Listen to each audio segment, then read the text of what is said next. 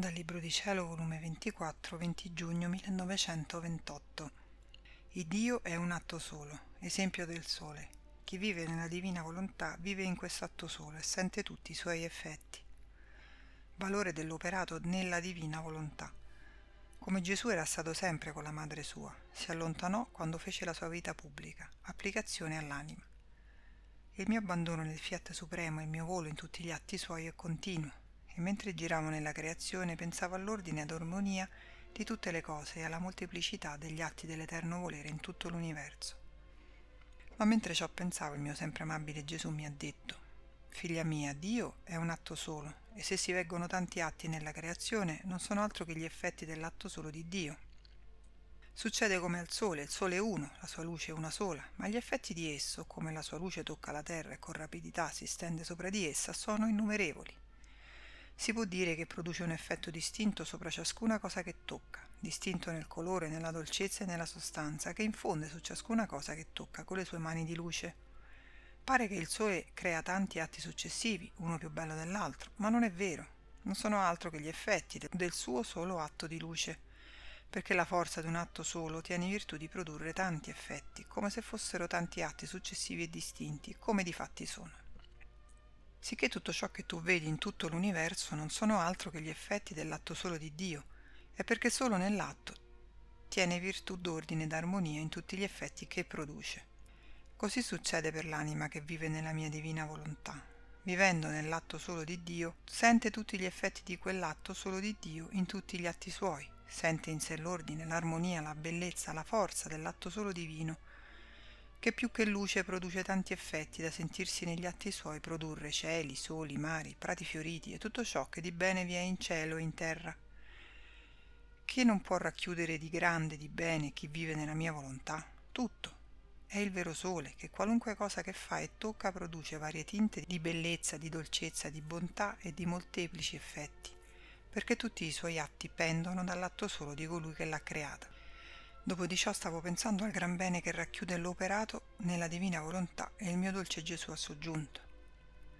Figlia mia, l'operato nella mia divina volontà racchiude valore incalcolabile. L'anima è come se tenesse due bilance in mano, che mette in ciascuna bilancia un oggetto di uguale peso e di gran valore.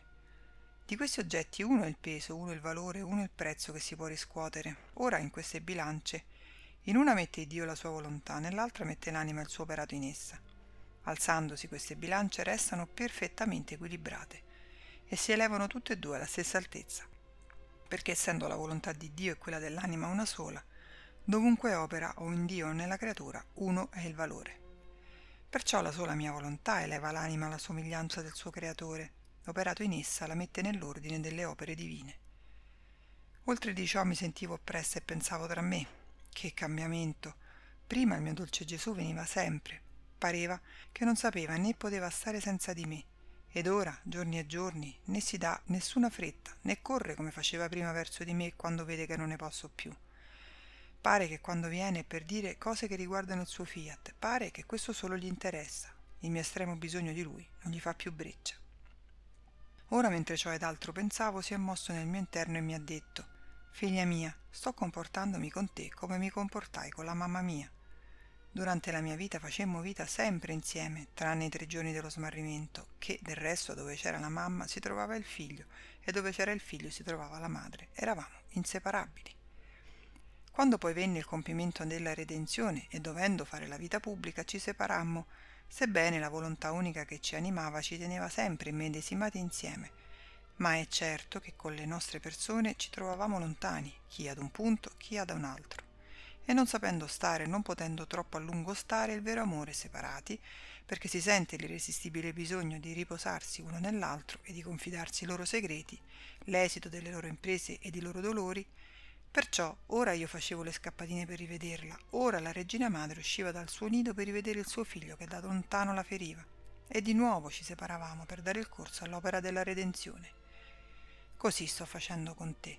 Prima ero sempre con te, come lo sono tuttora ma dovendo lavorare per il regno della mia volontà divina e dovendoti slanciarti negli atti di essa, il lavoro pare che ci allontani e mentre tu lavori io lavoro a prepararti l'altro lavoro che tu devi fare, col farti conoscere altre cose che riguardano il mio fiat e ciò che tu devi seguire in esso, ma spesso ritorno per ricevere e darti riposo. Perciò non ti meravigliare, ciò richiede il grande lavoro del fiat voluntas tua come in cielo così in terra. Quindi fidati di me e non temere.